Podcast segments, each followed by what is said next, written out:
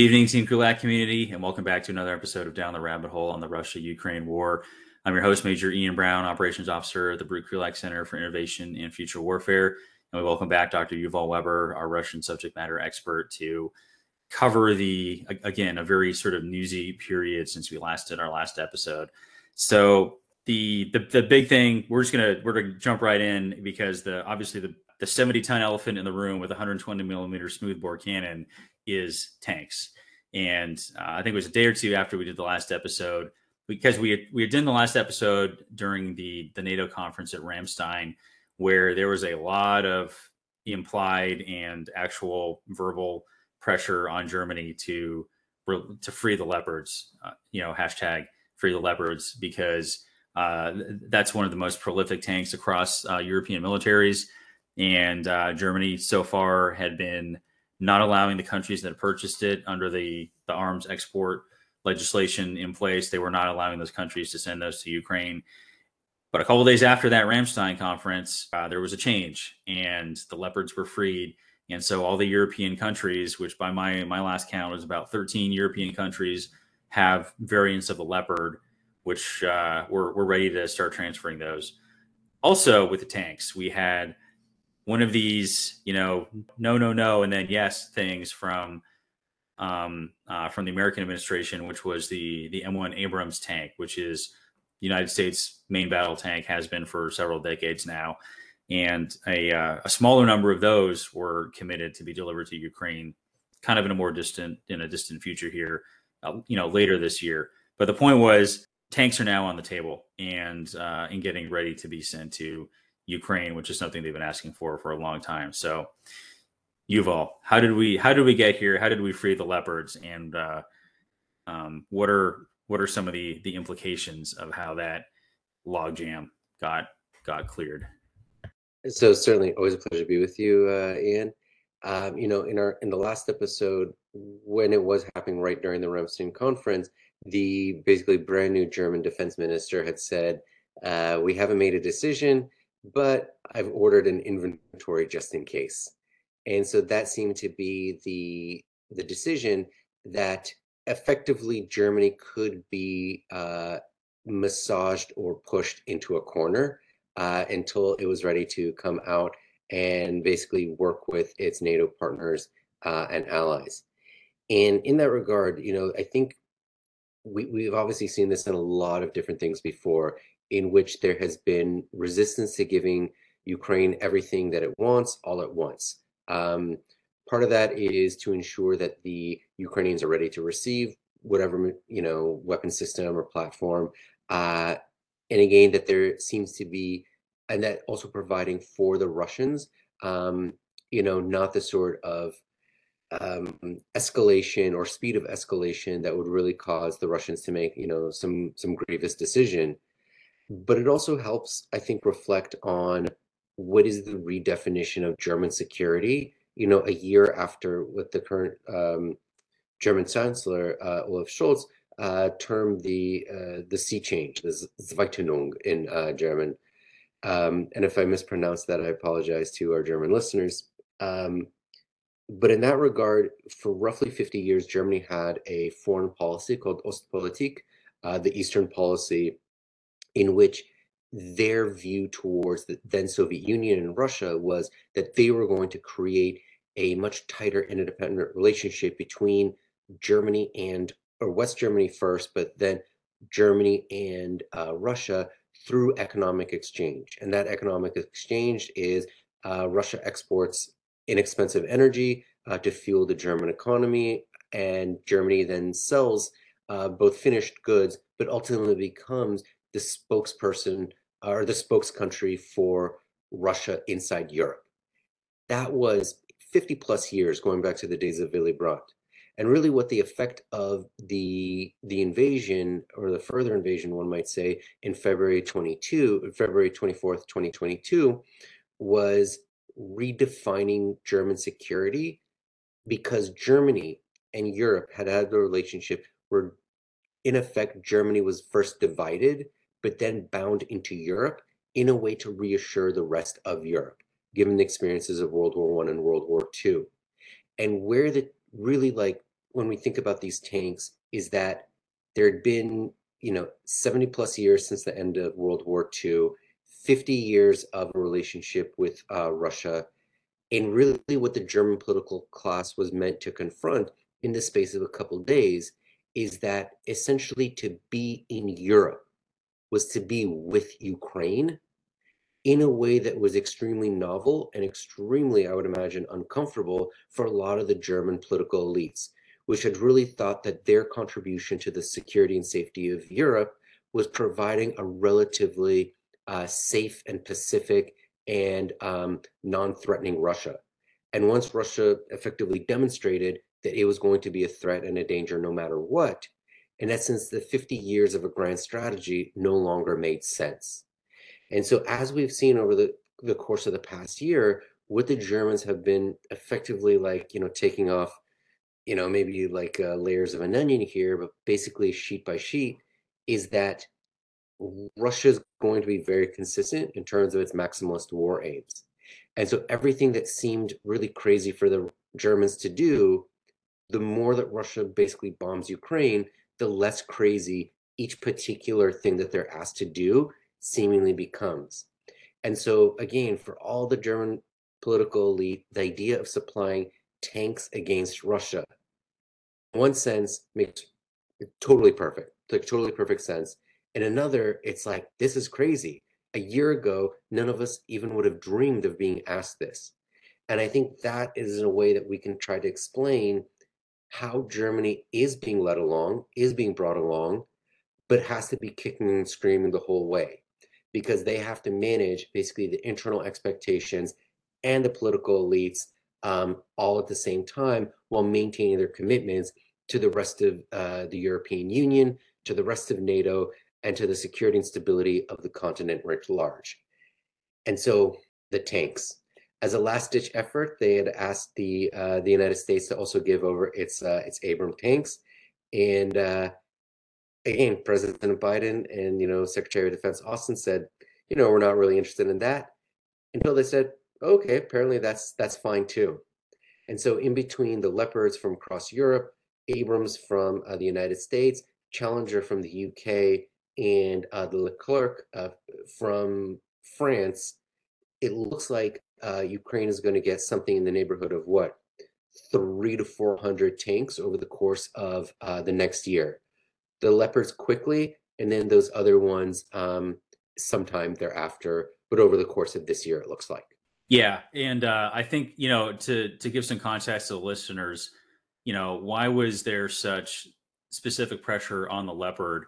And you know, as, as we just sort of talked about here, and you mentioned like it's it was a very it was a German export tank in large numbers, so the number of leopards that are proliferated across Europe are relatively high. The number of European operators, I think I said 13 countries, relatively high. And so a lot of the pressure was, you know, this is a commonly distributed tank and it's in a lot of different countries. So if you're looking to sort of pool your resources, that's a, a natural thing you would want to go after, you know, who's, who's got the most of the same thing. And now the Challenger and the Leclerc and then the Abrams, as as commitments to the longer term, you know, security of Ukraine and helping build up their offensive capability. Pretty clear that that's that's what those are intended for.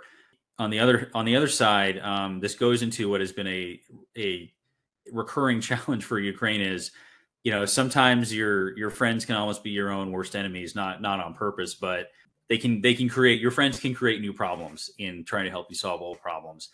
And so we just mentioned four different types of tanks, right? That's for logistics change, for supply parts, uh, you know, you know, replacement and repair procedures that you're going to have to go through.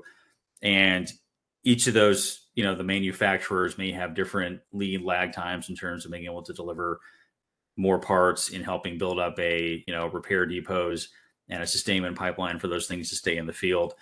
And uh, you know, if you're Ukraine, that's a problem you would rather have than not have the tanks at all. Is have to figure out how to sustain and repair and keep in the fight four different types of tanks. But that's still a heck of a challenge, and that's consistent with the smorgasbord of different munition, different armaments that they've gotten from all the European countries. Is you've got chaotic sort of you know ball of yarn different types of, of weapons and munitions that you have to request different parts and different training. You know, the cal the caliber munition type is probably less of an issue because part of standardization across NATO countries is having like same caliber of munitions. So the munitions themselves may be somewhat simpler than all these different weapon systems and all these different supply chains and all this different training you have to maintain.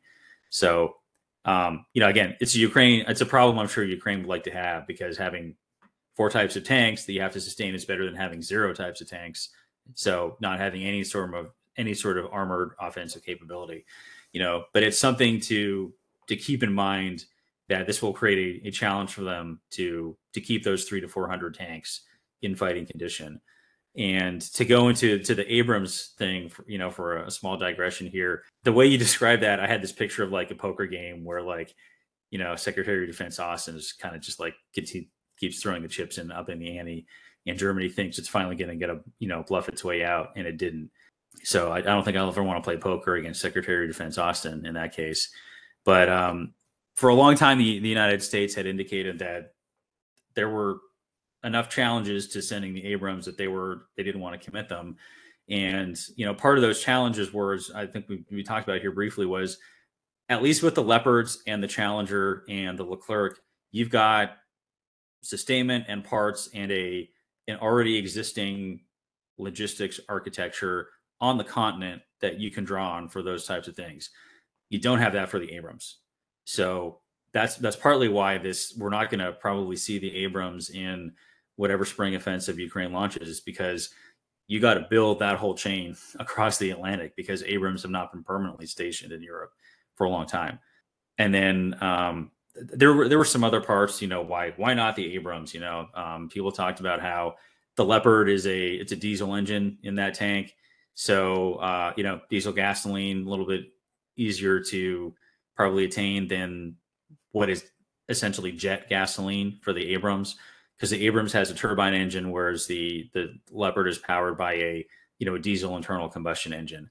And I did a little bit of research on this because like everybody's a lot of people made a big point about yeah it's got a jet engine so it's going to be much harder to maintain and sustain. Ukraine did have some Soviet model tanks. Uh, I think they're later models that did have a turbine engine. So it's not like they wouldn't know how to work on a tank powered by a turbine engine. Um, but the point is, it's a different engine. Um, there's no existing logistics chain in Europe that you can draw on. So you're going to have to build that up. And as well, uh, you know, the Abram turbine engines are gas guzzlers, you know, so they're going to consume a lot more fuel for every mile that they're going forward compared to the diesel engine.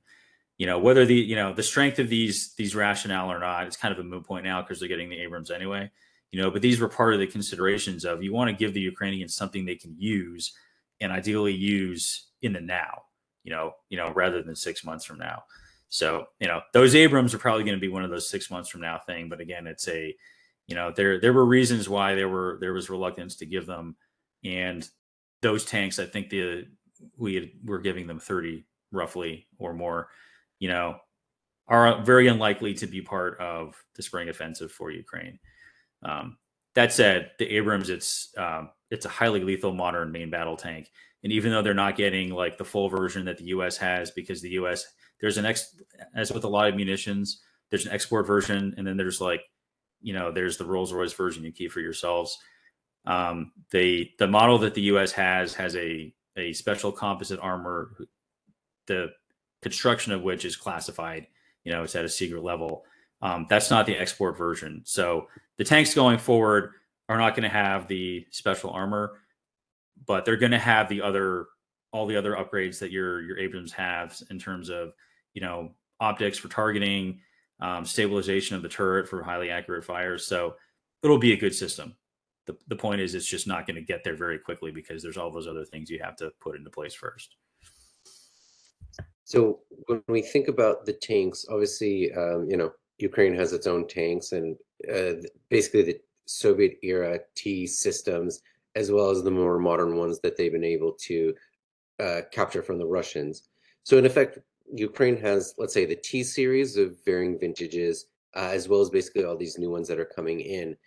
But to the extent that we can basically speculate uh, on how they're going to be used, you've mentioned a number of times uh, the forthcoming spring uh, offensive.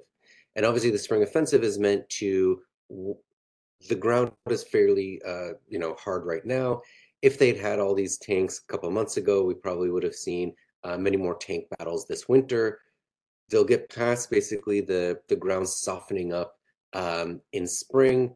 Ground will dry out at some point. It's been a very uh, mild winter, relatively speaking. But to the extent that you're you're looking ahead, how do you foresee the tanks, the let's say the the the variety, the potpourri of tanks uh, being used? What's how are tanks used, and where do you think they will be uh, used to greatest effect in terms of a counteroffensive uh, to retake territory or strike at Russian positions? Sure. So I will caveat this up front with I'm an assault support helicopter pilot. I am not a strategist or a tanker or, or Think of your like excuses, that. Brown. Just get get to the tank talk. Yeah. Uh all right, tank talk. That's a, that could be a good, totally separate miniseries here. But yeah, so I, you know, but there's there's two things tanks are really good for. You know, one tanks are good for fighting other tanks. You know, you know when you know your opponent has them because tanks are very hard to kill, and so part of why tanks. Well, let me reel this back part of why tanks exist is to kill other tanks. Conversely, another reason why tanks exist is that they are mobile protected firepower and that mobile part is another key part of what they have which is which if you look at sort of historical trends of tank use that's a, a way that people like to use them if they are able to if they can sort of find a, a weak spot in an adversary's line to punch those tanks through. Because once you sort of punch through the front line they're if they're mobile and they're very highly protected generally the things behind your front line are are sort of less protected softer targets because all of your hard stuff is at the front trying to maintain the front. So um, tanks are weapons where you you would punch them through a weak part in the adversary's line let them sort of run rampant in the rear and gain territory sever supply lines cause chaos and find yourself a weak point that you can flow other forces in behind to to take more ground and disrupt, unhinge an adversary's fixed positions. And once you lose a fixed position, you try and reconstitute that position into a stronger playing somewhere else, and then that opens up opportunities on those still, you know, hardly you know firmly defended parts of your front line. You may decide to abandon those because now you've got tanks in your rear, and you want to try and reestablish a good front line. And I'm trying to think of like I I don't like to always go back to the World War II analogs. I think we exhaust that thing. But um, an example of how tanks were used are if you compared, say, you know, Desert Storm. If we're talking about Abrams, you know, Abrams were a big part of, the, of that. You had some parts of Desert Storm where you had, uh, and you know, shout out to the Marine Corps here, right? You had deliberate assaults with, uh, you know, with armor into strong Iraqi defenses in Kuwait, where you know Iraq had built up you know, very lots of fixed fortifications, anti-tank positions in anticipation of a U.S. push directly in them, right? So the the Marines did that. They pushed through that, and the Marines had you know tanks and armored vehicles. Conversely, you had the uh, I think it was called like the hanging the hanging flank of the Iraqi armor deep in the desert west of Kuwait itself, and that's where you had United States Army tanks as this this highly mobile fist that swung around those fortified Iraqi positions and got behind them and went to go sever their lines of communication, their retreat lines, basically back into you know back into friendly territory in Iraq. You know because there it was open desert. You had mobility, and you the Iraqis had no fixed fortifications there. So you between that like deliberate assault and that that open flank where you just drive the tanks as fast as you can to get behind the enemy, then you create you know the hammer and the anvil that you can sort of crush your your adversary in between. So those are those are some of the ways you can use tanks, and the more tanks you have, like that gives you the options to do both. So if I were to, you know, sort of speculate how is Ukraine going to use its tanks, I would imagine they're, you know, they they've already gone in the sort of like the attritional fight near Bakhmut, right? And we've talked about this before. They don't want to fight on Russia's terms. Russia's terms are highly attritional warfare, highly casualty intensive combat that consumes your resources, which would mean consuming all of those nice new tanks and Bradleys and other and Strykers and European, you know, infantry fighting vehicles. You you don't want to lose those, so that you you wouldn't want to necessarily set yourself up for that kind of fight. So I would think, and especially looking back at what the Ukrainians did in Kharkiv versus Kherson, is maybe you know trying to signal a assault in one place, but then trying to identify a weak spot where they can drive those tanks through and all those infantry fighting vehicles because we talked about last episode those are also armor mobile protected firepower for your infantry.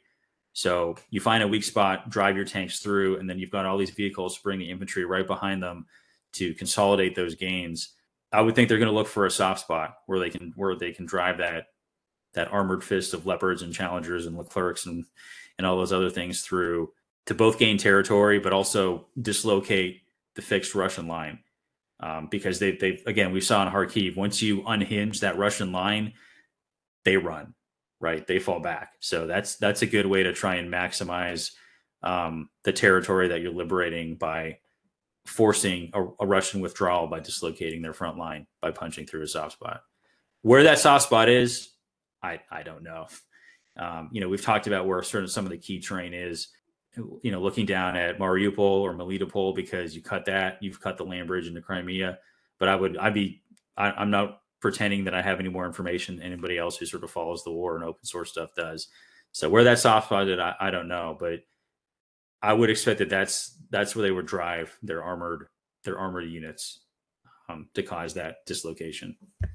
And so, certainly, to your point of you know going against relatively softer targets, you know, to to swoop behind, etc. I was watching one of these uh, Russian talk shows, and um, the the host, this guy Vladimir Solovyov, uh, who's off, he's there for the long haul, wherever it goes. And you know, this was around the time that the tanks were being announced that they were going to happen, and he was like, "Well, you know, there this is a provocation. It is like sort of like the the first stage of coping." And then the second stage of coping is, you know, they don't matter that much anyways. And then the third stage was, um, but we have plenty of people there in order to, you know, help man the lines.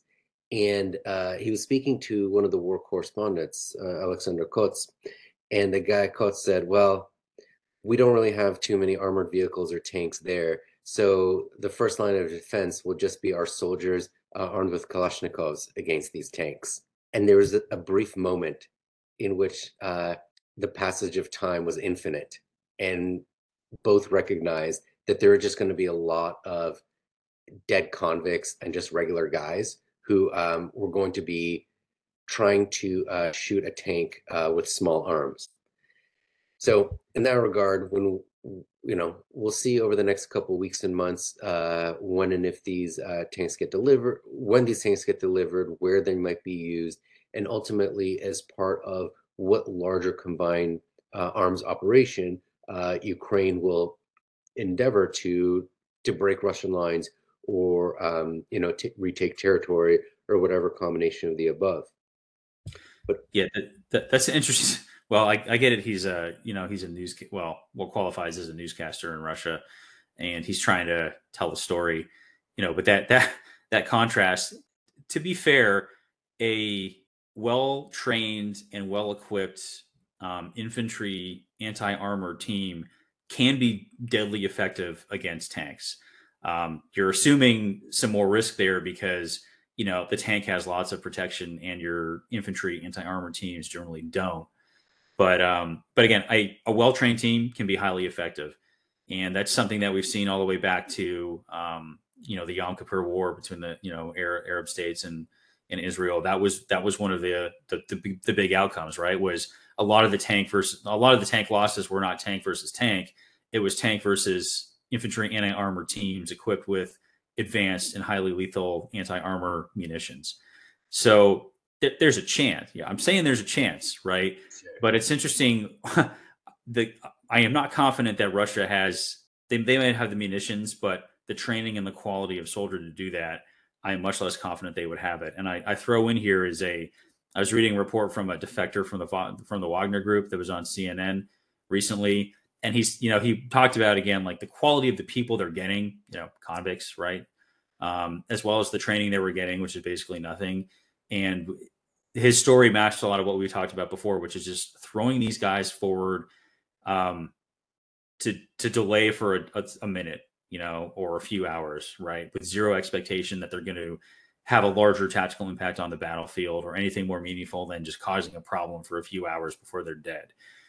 And you know, in terms of the, you know, there, there's also been reports that you know, it's no secret Ukraine trying to get ready for a counteroffensive, Russia always also trying to get ready for an offensive, and so mobilizing, you know, 200, 300,000, whatever whatever number you want to take, more individuals. But if they're not getting the quality training and the training to include proper employment of those anti-armor munitions, yeah, your tank against your infantry, that's that's going to be a very short and unfair fight for whoever that that infantry soldier is. So in that regard, uh, you know, it's it, you know, again, been watching a lot of these uh, you know, these talk shows and sort of like reading the the various Telegram uh channels of uh you know what they call military bloggers over there war bloggers over there and you know the the talk shows are more oriented towards uh just scaring the bejesus out of like just normal people watching tv uh, but the military bloggers are meant for people who take more than a passing interest in what's actually happening in the conflict and the level of journalism is like much higher on telegram than it is on tv again they're writing for completely different audiences. And you know, the sentiment on these these military channels, like on Telegram, is that Russia has a lot of people and Ukraine is getting better stuff all the time. And at the beginning of the conflict, you know, we've been doing this series for unfortunately nearly an entire year at this point. We're about what three and a half weeks short of the the anniversary of uh, you know the first shots being fired in anger. And the thing that I've noticed over the course of this year is the amount of bravado and enthusiasm and just sheer optimism of the Russian side. It really has taken a toll. And in particular, I'm talking about these like these military bloggers because they anticipated, in the same way that I think many anticipated at the beginning of the conflict, Russia had so much more of everything, just all the equipment, all the sort of like gr- greater numbers of people, etc and that the Russian side has not been able to make sustaining gains in a way that matched with the pre-war expectations. Now, the first couple months from really, although the first assaults on Kiev didn't work out, if you look at a map of where Russia was before this conflict and where they are now, they have conquered an entire land bridge uh, that encircles the Sea of Azov, which obviously makes President Putin happy because you know it puts him, at least in his own mind, in the pantheon of Russian greats. Um, again, the box marked Sea of Azov as internal waters. You know, good work if you can get it. But ultimately, given the amount of life lost to get that, it doesn't seem to be a prize worth crowing about uh, for anyone but the president. And the, the basically the the vibe or sort of the tone that one gets over posts over the last couple weeks is it's not that you know the the tanks themselves are the end all be all and it's not that you know even you know we, we can talk about you know the new type of it's not exactly the the HIMAR it's the the name escapes me at the moment but it's the it's the new munition that has longer range than HIMARS but shorter than ATACMS you know at the moment the Ukrainians are asking for fighter jets because obviously like why not at this point? and for the people who are trying to follow this conflict from the Russian side, the story of this past year has been it doesn't seem to be working. Because even where they gain, that only makes the West give Ukraine more stuff. And the more stuff that Ukraine gets, it then puts greater pressure on the Russian side to make more of its own stuff, to mobilize more of its own people, to empty out to whatever extent, uh, you know, the prisons of Russia just to create what they call the ground meat, the cannon fodder. And at that point, there is, you know, you're start like I'm starting to not detect like a, you know, some sort of a like intelligence analyst here, but it seems the vibe has shifted towards, in essence, something that we talked about really at the very beginning of this conflict. Why did Russia start this particular war? In those days, we were talking about javelins, we were talking about stingers, um, and that none of those were going to be game changing weapons, but that it became clear to the Russian side that if Ukraine and the West collaborate to the extent that the amount of munitions and the type of munitions get more frequent and more lethal, and you just iterate up the kill chain at that point, that that was going to lead to a period of time in which Russia would not have the escalation dominance. Before the war, we would we may have thought that would have been years away. We're now nearly a, a year into this conflict, and like literally fighter jets have entered the chat. And that seems to be what has really filtered down into those Russian like military writers who are now trying to assess are the tanks going to be like the wonder weapon? Are the Ukrainians going to be able to use them with all the other stuff that they're getting? But the parameters of what is possible on the Ukrainian side seem so much bigger, and the parameters on the Russian side seem so much smaller that the left and right, as, as is where things have started to where things can go, have shifted so much in Ukraine's favor. That seems to be the thing that is corrosive um, to basically Russian perceptions of how victory might be achieved in the reality-based world that the fighting you know men and women of the Russian Federation and like their various proxies and you know clients of you know private military companies of what they're able to accomplish and that seems to be a large part of what you know the tanks and all these other things help do is they help corrode morale on the Russian side as much if not more than what is the actual you know military capabilities of the the platform, you know, in this case the tanks, uh, that is given over to Ukraine. Yeah, and I think the the you know the, the parameters and, and, and the wonder weapon things are I, I, it's one of these things that I call like you know a zombie concept. I wish I or a vampire concept. I wish I could drive a stake through the heart, but it just keeps coming back, and there's no way to kill it. You know, we've we've mentioned when it, whether it was HIMARS or or infantry fighting vehicles, now tanks like there's no there's no silver bullet thing that's going to win the war now that it appears on the battlefield but it's a increasing um, repository of capabilities that ukraine is able to combine and layer to achieve a greater effect than having you know any single one of those themselves. You know but but to the parameters i was um, you know i was i was watching some of the news today and there were some headlines about you know russia making gains kind of thing. And I looked it up, and it's it's talking about the continuing fighting that's around Bakhmut, and we talked about uh, we talked about Soledar, which to my understanding is, I, I, think the Wagner Group replaced by Russian paratroopers after massive losses by the Wagner Group.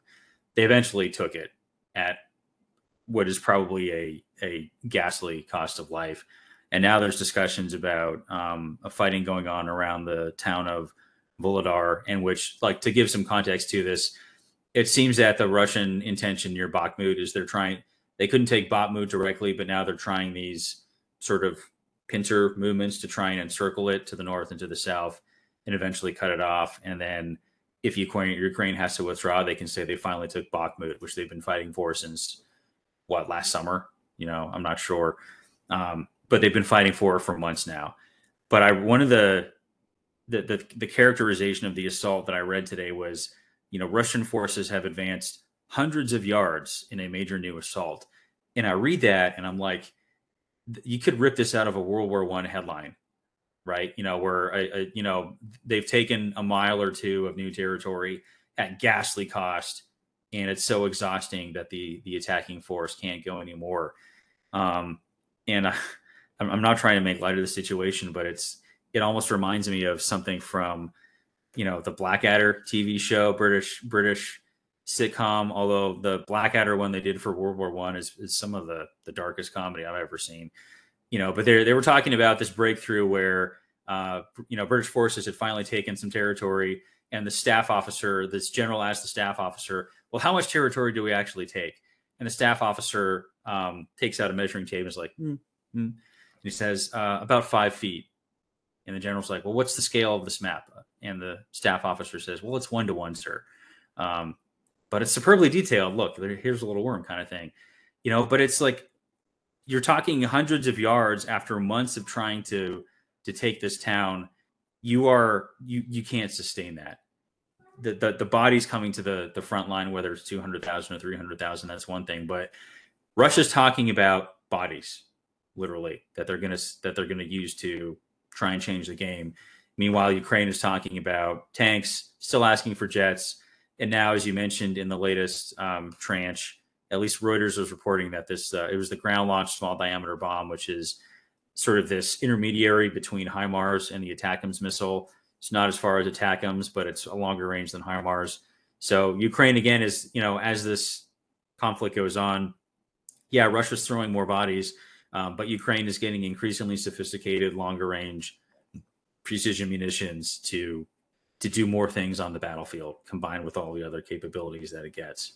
So, in that regard, when we now think about, you know, Russia's way of war, we've talked for you know nearly a year about the casualty-intensive way of war. Um, the specter of an additional mobilization has been raised uh, in recent weeks, and you know, in terms of the reporting on the first mobilization, it was it was mooted for a couple weeks on end when Russia was clearly unable to, you know, to buck up morale, as it were. And in fact, it was those military bloggers, the ones who had noted that basically the fall of the, you know, the Russian territory of Kharkiv, as it were, uh, and obviously the Ukraine's uh, Ukrainians getting their territory back. That was essentially the first time that opposition to Putin, or at least criticism of Putin, had emerged, so to speak, from the right. Uh, that is from the the nationalist perspective that Putin was uh, ineffective at prosecuting the conflict, and that frightened Putin enough, and you know the people around him enough that they called uh, basically out of the blue in the same way that they had uh, you know done you know started the conflict itself, uh, created basically a requirement for the various military districts around the country to do a mobilization of eligible citizens. They got three to five hundred thousand people, uh, primarily from poor and you know ethnic and uh, rural areas. That caused a, basically like a national trauma or small national trauma. Obviously, nothing what the Ukrainians are suffering, but ultimately something in Russia that really brought the special military operation home, uh, the war home, as it were, in a way that things had not, in in a way that was contrary to the rest of the uh, the war up to that point, in which the government was always talking about successes and keeping um, you know basically the fighting away from regular people.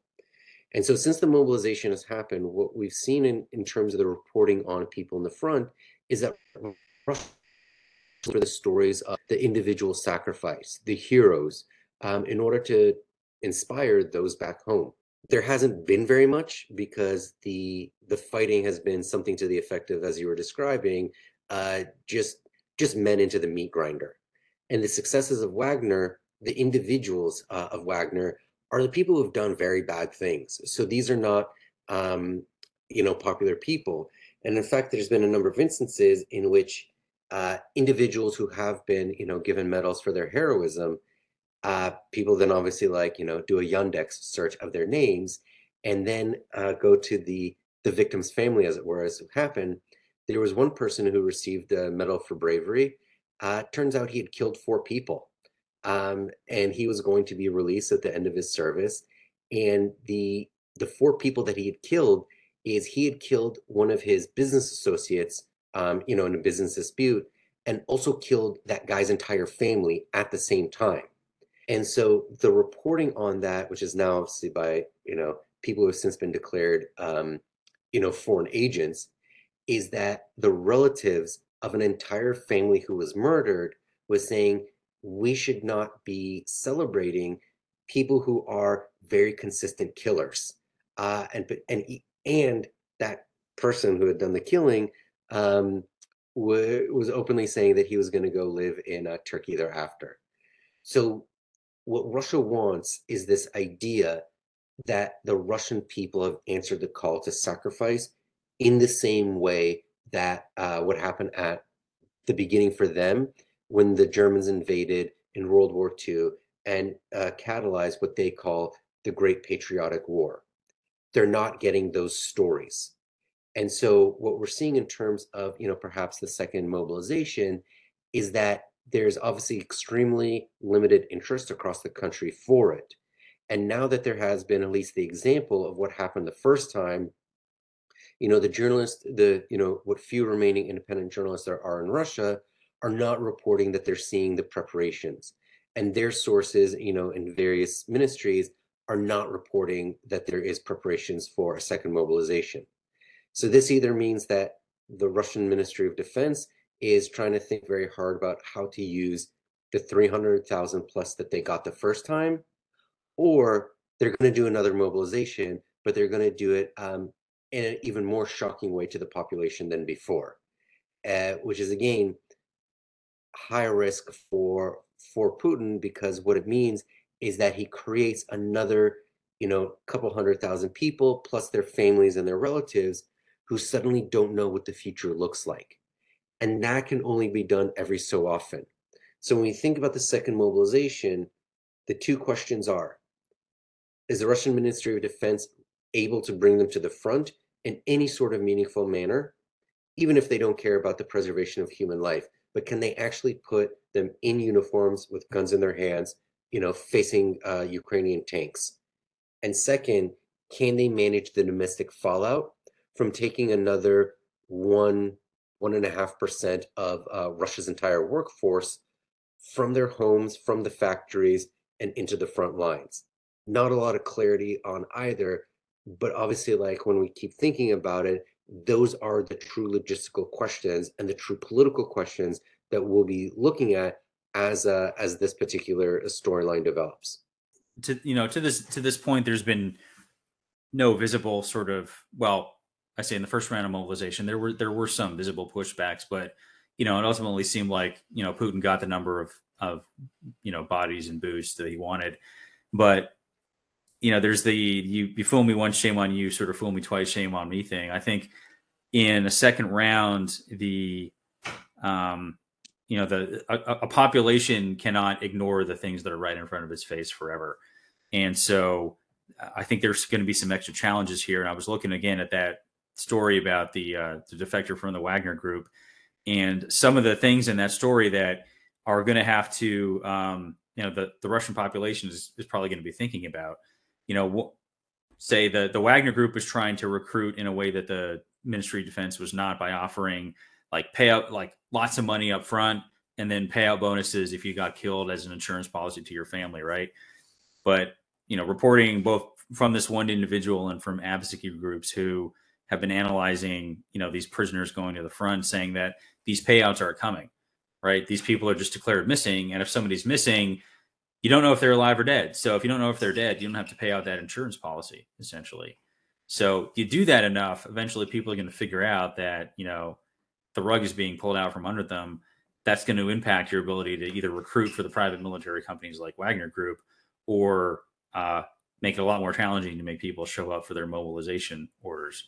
And when I read that that specific piece, it reminded me of I think there was an Institute for the Study of War report I read about um, right around sort of you know the invasion of Crimea, and then shortly after that, in terms of like the low low level conflict in Luhansk and Donetsk. But it was um, you know the Putin government taking these measures to make people who were killed just sort of disappear, right? Like bodies not shipped back home or shipped home anonymous, anonymously, and then you don't have there's no there's no body of your loved one that you have to deal with because they just never sent the bodies back you know to be properly buried or mourned you can only do that up to a point before people get tired of not knowing what's going on with their loved ones so um, the messaging is certainly that there are more russians coming and we're going to solve this with more russians it's going to be something to watch in terms of how many russians they're able to recruit slash coerce slash you know, entice with all kinds of lies and promises and show up.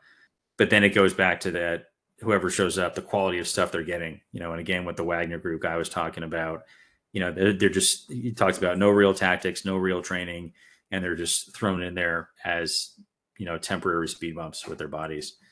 I, I guess the last thing that we would watch is, you know, if there's going to be preparations for a major offensive on part of the Russia, we already like Ukraine will know and the rest of the West will know because th- there were those same indications and warnings when they were building up for the initial invasion back in, you know, as you said, about a year a year ago uh, previously.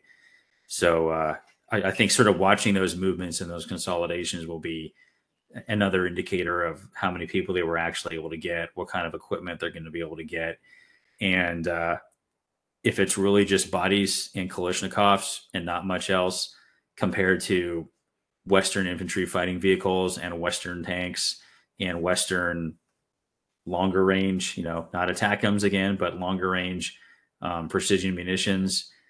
I think there's a very, there's still going to be a very ugly fight that's going to be brewing, but it's going to be kind of a unfair fight for one side because you can only throw so many bodies under the tank treads um, before the tanks just keep on rolling.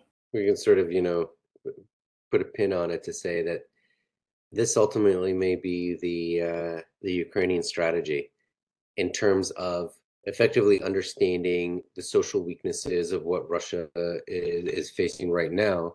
That by talking about tanks, talking about you know the the ground ground launched small diameter bomb, the Gilsizm, uh, which is rolls off the tongue a lot uh, less easily than uh, HIMARS or ATACMS, uh, which is a failure whichever manufacturer didn't come up with a snappy acronym for that one, uh, you know, shame on them.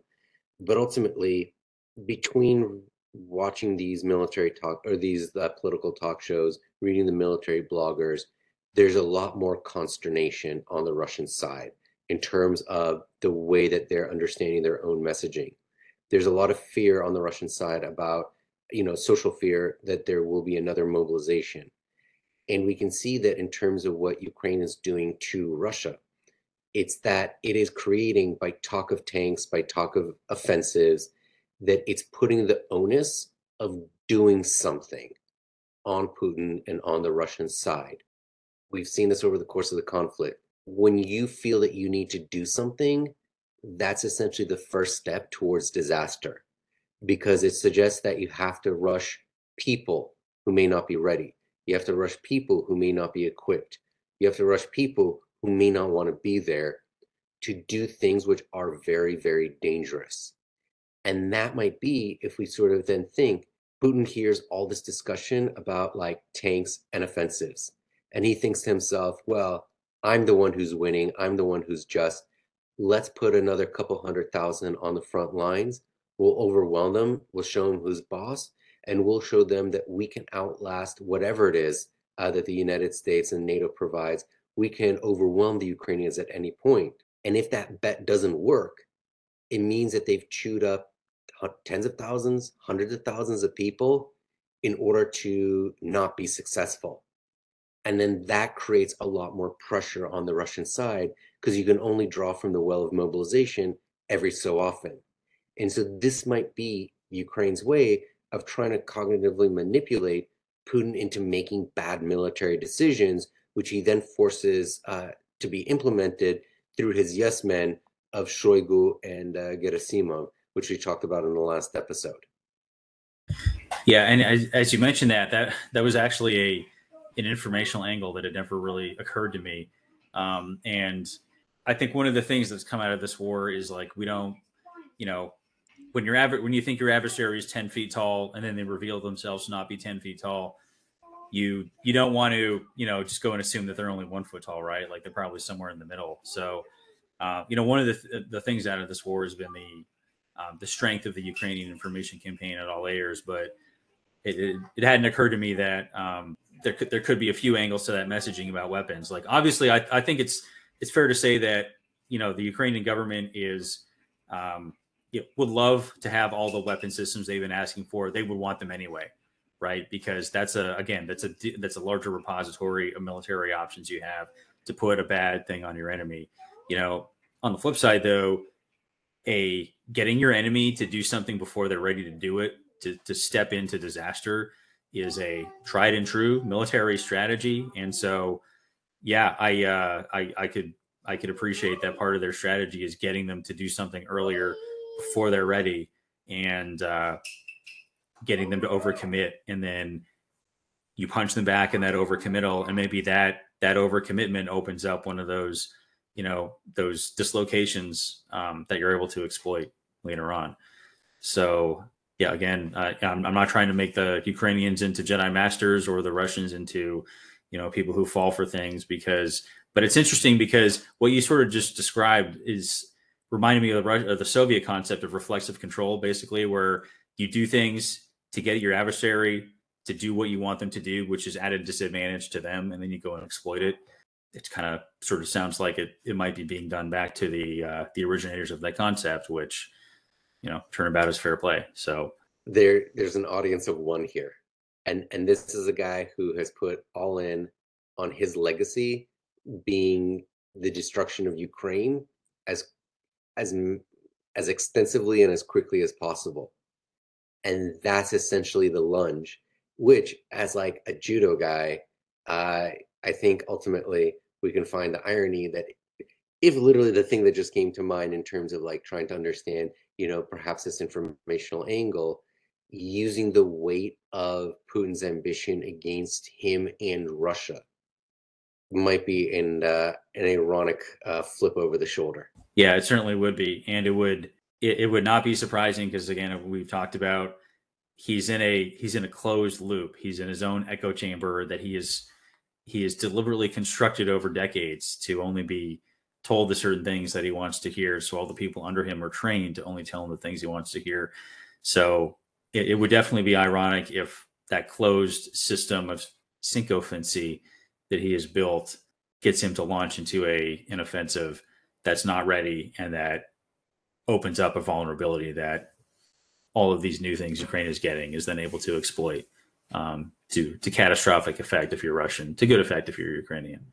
Yeah, we we've been going. This uh, time has flown by here, so um, unless there's anything else you wanted to cover here, I think we've we've covered a lot of ground and got everybody up to date.